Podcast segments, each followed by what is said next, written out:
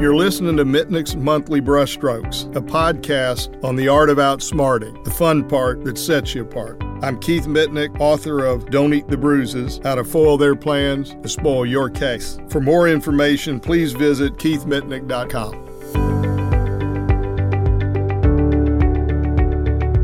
In this podcast, we're going to be talking about what I call winning before beginning by creating the language of your case. And it's near and dear to my heart because a lot of folks I talk to are younger lawyers. This applies to the seasoned vets too, but younger lawyers feel such performance anxiety. How am I going to remember all the rules of evidence and the objections and get up and do all these things and do them well and not embarrass myself and all of that? And it can be overwhelming. I've talked in other podcasts about it isn't about being pretty. It's about your integrity and being ready and prepared and having the right framework going into it. And you'll be fine in court. They're not going to alter the outcome because you weren't polished in everything you do. You want to be polished. That'll come in time. Give yourself the peace of mind. You can stutter and stammer, look nervous, don't look like you've done it forever, and still get full justice for your client because it starts outside of the hot pressure and spotlight of the courtroom. That's why I like talking about winning before beginning. And a big part of winning before the trial when you aren't under that pressure of the courtroom is what you do out of the courtroom in designing your case. And a lot of designing your case in a way that makes it impenetrable and unassailable and gives the best chance to win is picking powerful, perfect words, doing what I call resurrecting recognizable phrases, which is just a, my fancy way of saying old adages, and crafting winning questions. And the idea of the whole thing was captured so well in a very fine movie called The Darkest Hour, which was about Winston Churchill securing the votes from Parliament to go to war with Nazi Germany rather than enter into some kind of a compromise, which really was a fancy way of surrender. And a big proponent of the quote, peace talks, which was really surrender, was a guy named Viscount Halifax. And after Churchill made this stirring plea to Parliament and the vote passed, they were going to stand up to Nazi Germany. There was a line that when I heard it, I paused the movie I was watching home and grabbed a pen and wrote it down because I thought that's the whole point of creating the language of your case captured in a historical relevance because Halifax said to a colleague of his, and they were grumbling that Churchill had pulled it off, and he said, What happened? And Halifax said, he just mobilized the English language and sent it into battle. And that's what we want to do here. So let's talk about this process of what I call creating flashlight words and phrases. I like flashlight because it illuminates and shows the way. And you want to distill the basic concepts of your case down. Grab a thesaurus, chase the words. You'll find under the thesaurus, it won't just be another word means the same thing. They will give you similar words mean something different. And you chase that down now. And next thing you'll realize, you know what? I started off the base just a little bit, a little off mark. This is perfect. So I'll give you one quick tip. There's something called WordFlex. It, it only works on your iPad. Great app because I've got like 10 thesauruses but this thing spirals out almost like a virus, and the words go and then root words, it'll take you elsewhere. I highly recommend it if you've got an iPad. But anyhow, you end up trying to find the very best words.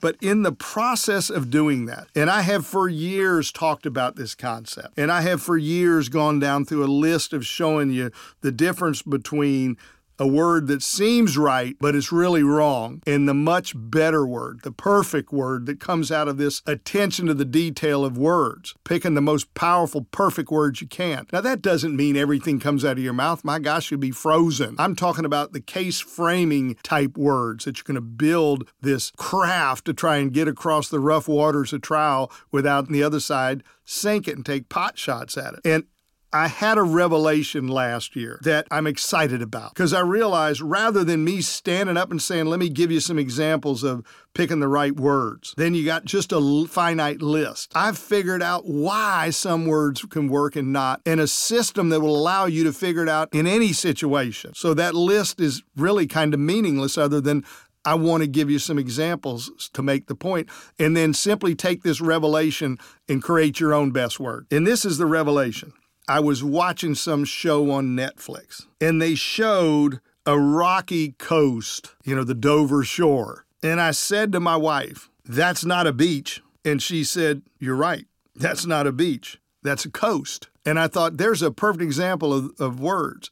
And it got me thinking, and it led to this. I realize I call them activator words. There are words that will reliably trigger a certain reaction. Not in everyone, but there's a good probability it's going to evoke memories and an emotional momentum that you can predict with relative reliability. And I call those activator words. Then there are words that I call inert words that came out of this process. And why are they inert? Because they are too ambiguous to predict what that emotional impact in those memories in an individual will bring forth. And if you use that model, it makes all the difference in the world. Because if you say beach, that's an activator. Most people are going to think about umbrellas and sand. They may even smell cocoa butter. But if you say coast, some people may think that. Heck, there are two coasts in Florida. But they also may be thinking about that rocky coast in California or Maine or on the coast of England. So you have an inert word, you don't know how people are going to react because it's ambiguous and you can't predict the emotional momentum that'll flow out of it. Where you have another word, beach, that has an activator word you can count on. Not 100%, but high enough probability to really be able to use that. So we want to pick on our key words, activator words, and we want to at the same time be careful that we're not activating the wrong thing. And we don't want to waste our case framing words on inert words. And if you just keep that little idea by saying, is that a reliable, I can predict what people are going to get out of that or not? And then ask, what are they going to get if it's inert, good or bad? Now, with that background, I want to go back to a list I've done many times, but I now do it with a refreshed excitement because I now know why one worked and one didn't. And I want to give you a few of those examples to make the drive this point home that I think so important to our craft. We don't say accident. Why? Because that is an activator word from childhood. Accidents happen. I can hear my dad, my brother, and I running through the house and, and broke a lamp. My dad ready to kill us, and my mom going, Nick, honey, it was just an accident. Accidents happen. We don't punish for accidents. And that's the way a jury will react. So, what's a word? Crash. Why? Crashes make you cringe. That's an activator word, and I know the emotional impact. Lots of people have been in crashes and they cringe to think about that metal crunching and how time slowed down. Here's another one rear end. You know what's wrong with rear end? It's inert, it's ambiguous, and it's potentially dangerous because people can think rear ended, that could just be a tap. And next thing they're picturing somebody jumping out of the car holding their neck trying to have a lawsuit because they were rear ended. Just switch it. Rammed from behind. Now that's an activator, and I know the activation. Ram from behind sounds like ouch, that hurts. Whiplash. Whiplash is an activator word of a frivolous lawsuit. Simply switching to head snap back suddenly and unexpectedly. Now, there's no horsing around with that one. There's nothing ambiguous. That is an injury. Low impact. You say low impact. Well, my client, this was low impact, but low impact and but's bad. You just activated, sound like they're making a mountain out of a molehill. But simply change that to not a lot of visible property damage, and guess what? Lots of people have been in a situation where their car never came back right, even though it looked fine. More there than meets the eye. And there's nothing negative about it. You say degenerative disc disease. People go, oh my God, that's a horrible disease. That's an activator in the negative way. Simply switch it to normal aging. Anyone over 30 or 40 has it. Now you're clear. You're activating and you're activating in the direction that you want. Fixation. People say, my client had an internal fixation device. Well, it sounds like it's fixed. Think what you're activating. Say metals and plates and screws that activates something unnatural doesn't belong inside of a body. Trucker. Trucker's too ambiguous. It's too inert. Some people may be thinking about that when they were kids. That nice man, when I went pulled down with my hand and elbow, and he go, uh uh, for me. And they're hard working, making sure we got milk and eggs. You just don't know. How about this, though? I'm going to give you one that we know what I just activated Road Hog, My Way or the Highway Bully. Here's another one Following Too Close. That's a dangerous activator because most people go home in a highway in traffic, we're following too close every day to and from work. So, what do we activate instead? Tailgate. How, this one's even better. He was riding my client's bumper. You know what that activates?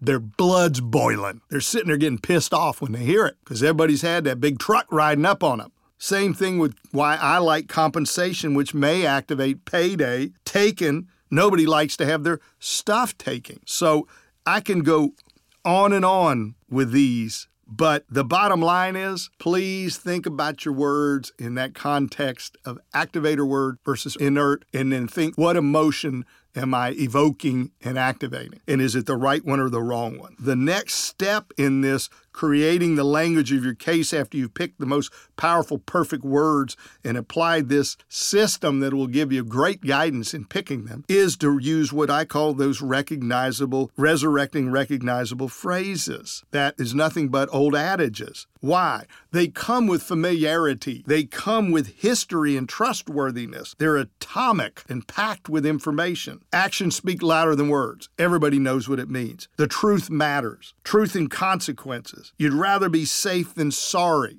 not cutting safety corners. A picture's worth a thousand words.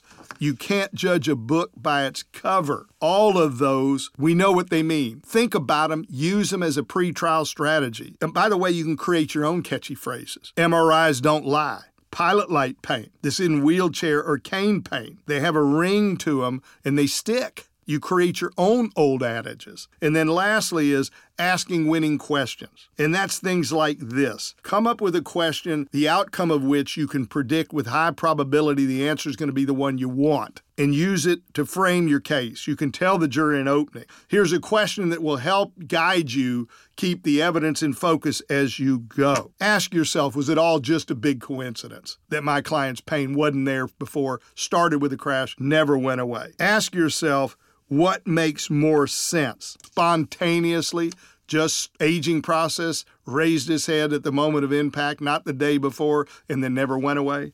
What makes more sense? Ask yourself who's the more reliable guide to the truth, the treating doctors or this doctor the defense hired and paid a bunch of money they hire all the time? So you get the gist of this idea of A, picking flashlight words after working the process, combing through potential old adages that fit, and then ultimately coming up with winning questions. If you do that, you will have created the language of your case. And all of that happens when there's no pressure. You're not in front of the jury. You can do it like an old pro, even if you're younger. And now you will have done what I call winning before beginning. Thank you. For more information, please visit keithmitnick.com.